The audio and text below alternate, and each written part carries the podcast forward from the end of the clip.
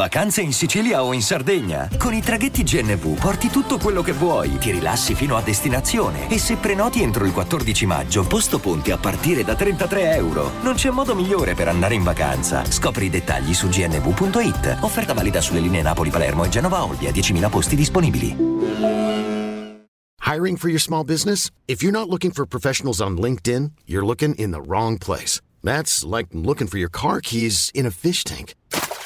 LinkedIn helps you hire professionals you can't find anywhere else, even those who aren't actively searching for a new job but might be open to the perfect role. In a given month, over 70% of LinkedIn users don't even visit other leading job sites. So start looking in the right place. With LinkedIn, you can hire professionals like a professional. Post your free job on linkedin.com slash people today. Che cos'è un riddim? Il riddim viene dal mondo del reg, ovvero era praticamente, non so, un giro di accordi eh, che si ripeteva, diventava riddim, quindi diventava diciamo una strumentale di qualche minuto e gli artisti diversi artisti sullo stesso, quindi beat, diciamo, danno la loro performance, la loro interpretazione, il loro esercizio di stile. Ovviamente ci sono ritmi famosissimi che sono stati usati, riusati e questa è una figata, soprattutto nell'epoca del mixtape usciva questa roba qui.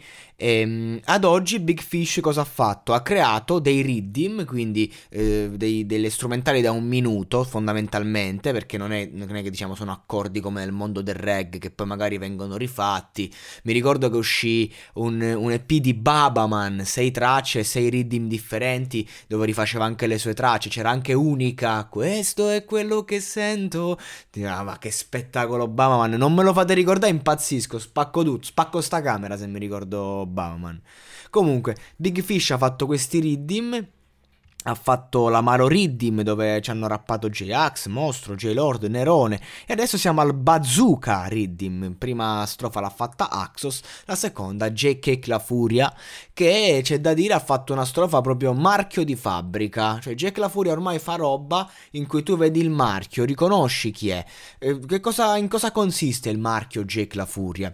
Consiste nel mh, mm, darti una piccola lezione dimostrativa di quella che era la vecchia scuola non solo a livello stilistico e tecnico e di flow, ma proprio a livello di vita. Quindi tutto, ad esempio, in questo reading parte da un concetto vecchia scuola del che cazzo guardi.